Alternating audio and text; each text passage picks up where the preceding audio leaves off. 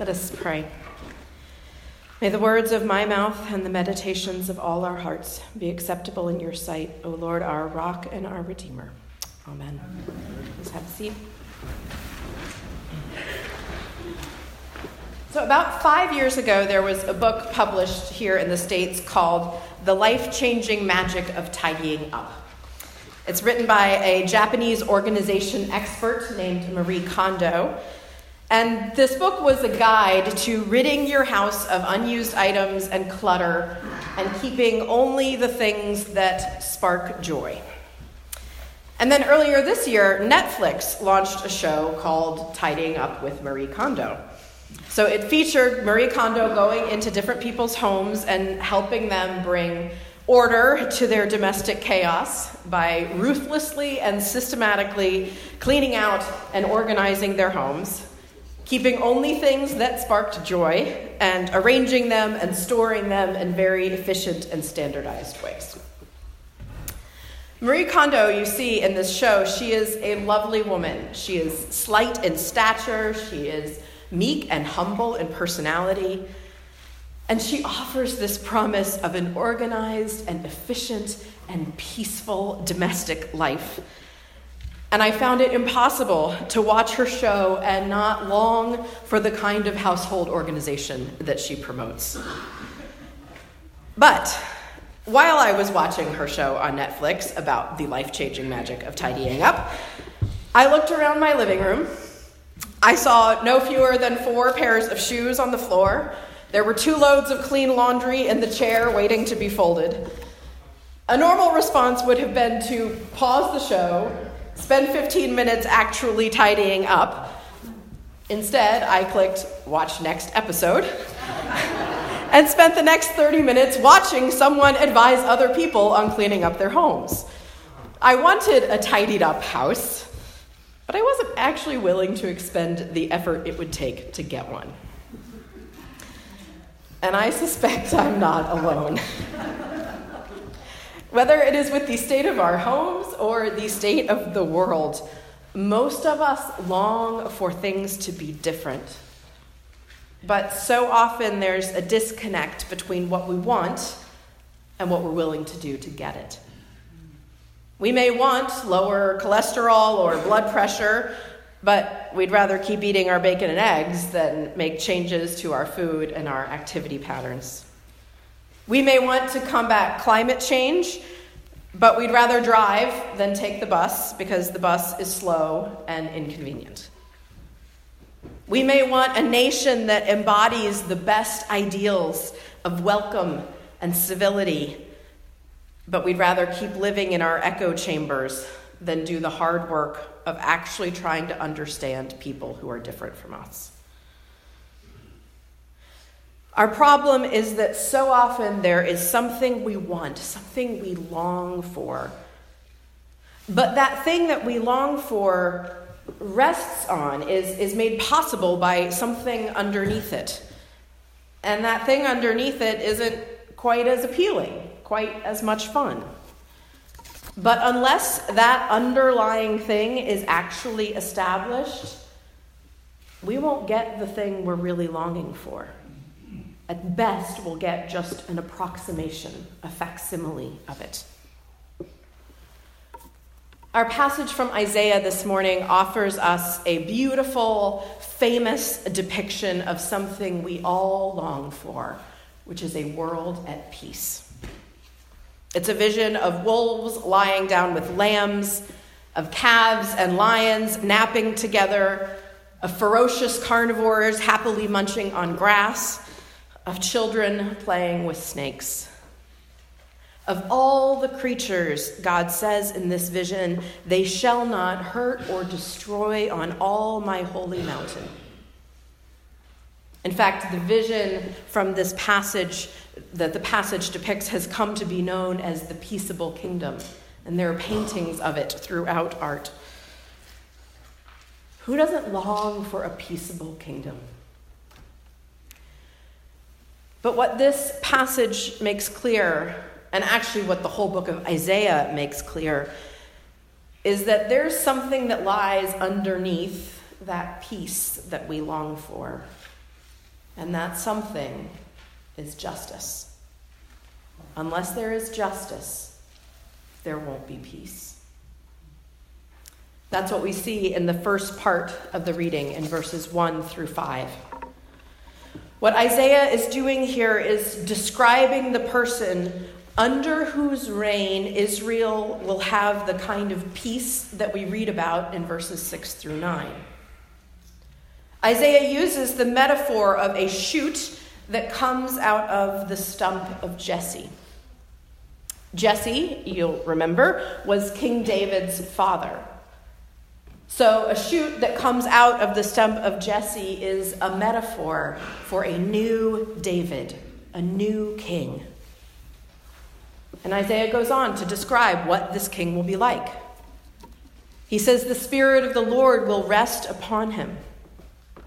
And because of that, he'll have wisdom, he'll have strength, he'll delight in the fear of the Lord, which means that he will love God, love to worship God, will have a heart that's inclined toward the things of God. And because this is the king's character, this is the kind of person he is, then he will rule in ways that reflect that. So Isaiah tells, it that, tells us that this king won't judge by what his eyes see or his ears hear. In other words, he won't be deceived by appearances or persuaded by flattery. Instead, this king will judge with righteousness. He will rule based on truth, and his judgments will be for the good of the poor, for the meek of the earth. This king, Isaiah is saying, will end exploitation and oppression, and with the breath of his lips he shall kill the wicked. In other words, this king will establish justice. And establishing justice requires the destruction of all of the sources and expressions of injustice. And that might be the part that we don't think about quite as much or quite as readily. Because often we don't really like to think about God destroying things. We'd rather think about God creating things. But in order for God to create peace, he must create justice. And in order to create justice, God must destroy every expression of injustice. Which is why this passage begins with the image of a stump. The sign of a tree that has been cut down, cut off, and destroyed. Because our passage today, the part of Isaiah that we read, it really starts in the middle of the action. There's been a lot more that's been going on in the couple of chapters ahead or before. So if you were to read back in chapters 9 and 10, you would find this imagery of God cutting down a whole lot of trees, forests full of them. And these chapters are full of images of war and of death. First, in chapter 9 and in the beginning of chapter 10, we see that God is waging war on Israel because of its unfaithfulness, because of the injustice that runs rampant in the kingdom. Woe to those who decree iniquitous decrees, Isaiah says, and the writers who keep writing oppression to turn aside the needy from justice, and to rob the poor of my people of their right, that their widows may be their spoil, and that they may make fatherless their prey. Isaiah is saying, My people, the people of Israel, they have just pursued injustice after injustice to the most vulnerable and oppressed. And what God is going to do is to destroy this injustice. And what he does is he uses the kingdom of Assyria to come and conquer Israel. But Assyria is actually full of its own injustice. Isaiah describes it as being proud and boastful and arrogant. And so, chapter 10 of Isaiah describes how God will in turn destroy Assyria. And the last few verses of chapter 10 depict this with really vivid imagery. It says, See, the Lord, the Lord Almighty, will lop off the boughs, the trees, with terrifying power. The great in height will be hewn down, the lofty will be brought low. He will cut down the thickets of the forest with an axe, and Lebanon will fall by the majestic one.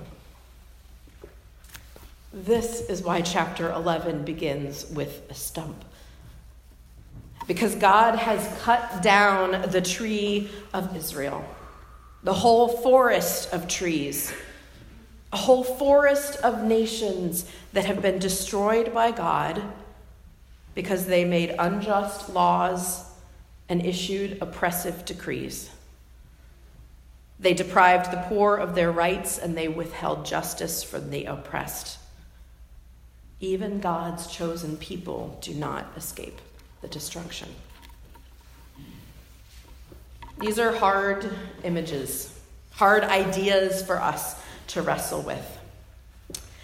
In this book, Advent, the once and future coming of Jesus by Fleming Rutledge, who is a priest and a theologian, she says that Advent, with its scripture readings that are full of judgment, she says it's not for the faint of heart. And writing about our Isaiah passage, Rutledge says this To bring about his kingdom, where in the famous image the lion will lie down with the lamb, God must obliterate everything that stands against that peace. His anointed one will do battle against his enemies. And unlike so many wars today, where a disproportionate amount of the suffering is borne by women, children, and the elderly, the defenseless of the earth will suddenly find themselves on the winning side. It is very easy to think of the language of new creation as benign and non threatening. We tend to forget that in order to make a new creation, God has to drive out the powers that messed up his first creation. So God is destroying injustice. He is driving out the powers that messed up his creation, which sounds really good, unless we happen to like some of the things about that messed up first creation. Which, if we are being honest with ourselves, we will have to admit that we do, because we're partly responsible for messing up that creation. We are all guilty of sin. We all hurt one another as we look out for ourselves first. We are all capable of establishing or supporting systems that benefit us at the expense of others. We all participate in injustice, and we resist efforts to overturn it. We see this pattern over and over throughout history. So consider the history of slavery in this country. Slave owners whose lives and livelihoods were built on a system of oppression and injustice, they were not interested in having that system abolished. And their resistance to the destruction of slavery cost this country 620,000 human lives in the Civil War. Or think about the movement for women's suffrage. Believe it or not, men did not just happily grant women the right to vote the first time they asked. Women had to fight and lobby and protest and resist for decades before the 19th Amendment was passed. Any time that power systems and structures are threatened, the powers that be resist. This is true in nations, it's true in families, I would even say it's true in churches. The truth is that when you love the old thing, when you have oriented your life around the old thing, then even its transformation can feel like destruction. So, part of the call of Advent is for us to actually welcome God's destruction, to welcome the death of sin and of oppression and of injustice in our own hearts, in our lives, in the world around us. Because if there is going to be the peace that we long for, there must first be justice. The good news of Advent is that God doesn't leave it up to us to create the justice and the peace that we long for. Because as we know all too well, we are not capable of creating real peace. Not in our own families, let alone between nations and peoples. Peace that is based on justice Peace that honors and reflects the image of God in all people, that's something that only God can create. And Advent is a season when we wait for that creation with hope and expectation. It's a season where we are looking for God to break in and to bring new creation. He began that work in a manger in Bethlehem, and he will complete it when Christ comes again in glory. Again, Fleming Rutledge puts it well when she says this A power from outside is coming, a power that is able to make a new creation out of people like us, stones like us people who have no capacity of ourselves to save ourselves. The power that is coming is not our power, not the power of our deeds or our inner strength or our spiritual discipline or our faith or even our repentance. It's God's power that gives good deeds and inner strength and spiritual discipline and faith and repentance. We are able to repent and bear fruit because he is coming. That power that God gives us is the power of Christ, and Christ is coming. And when Christ comes, when there is the embodiment of God's justice, he will bring peace, this peace that we long for. Christ is coming. And so we can have hope that there will be a day when children can go to school without fear of being shot.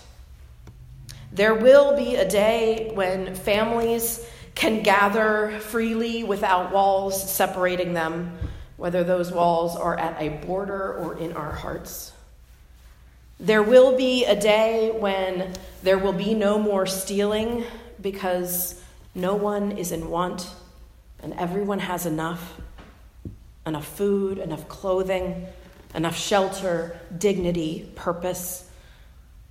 There will be a day when our brothers and sisters of color don't have to worry about being shot for normal activities like walking down a street or hanging out in grandma's backyard or playing video games in their apartments. There will be a day when we will not hurt one another when the sanctity of human life is honored and celebrated, when all are welcomed to the table, when the dignity and the image of God in each of us will shine like the sun. Amen. That's the kingdom that God is creating. Not just in the world around us, but within us. God works transforming us from the inside out. God comes to us in the midst of our mess because there is no mess that can keep God out. God doesn't wait for us to get it right, to tidy ourselves, to tidy up our hearts, to change ourselves, to take the first step. God takes the first step into our world, into our hearts to bring peace to bring the peaceable kingdom and make it flesh. There are times when that will be uncomfortable. It will even be painful because God will destroy the things in our lives that are not life giving. God will disarm our hearts and invite us to live in a new way. We may have to give up things that are precious to us. We may have to give up power that doesn't rightfully belong to us. We may have to give up privilege that robs us of our own humanity as it disregards the humanity of others. Advent is a season, but Advent is also an act of faith as we long and wait and trust that the new kingdom that God is building is infinitely better than the stump of our failed attempts. Christ is coming. He will reign with righteousness and with peace. He will build a world in which there is no more mourning or pain or sorrow. God will make a way out of no way. And one day we will know justice and we will know peace. Thanks be to God. Amen.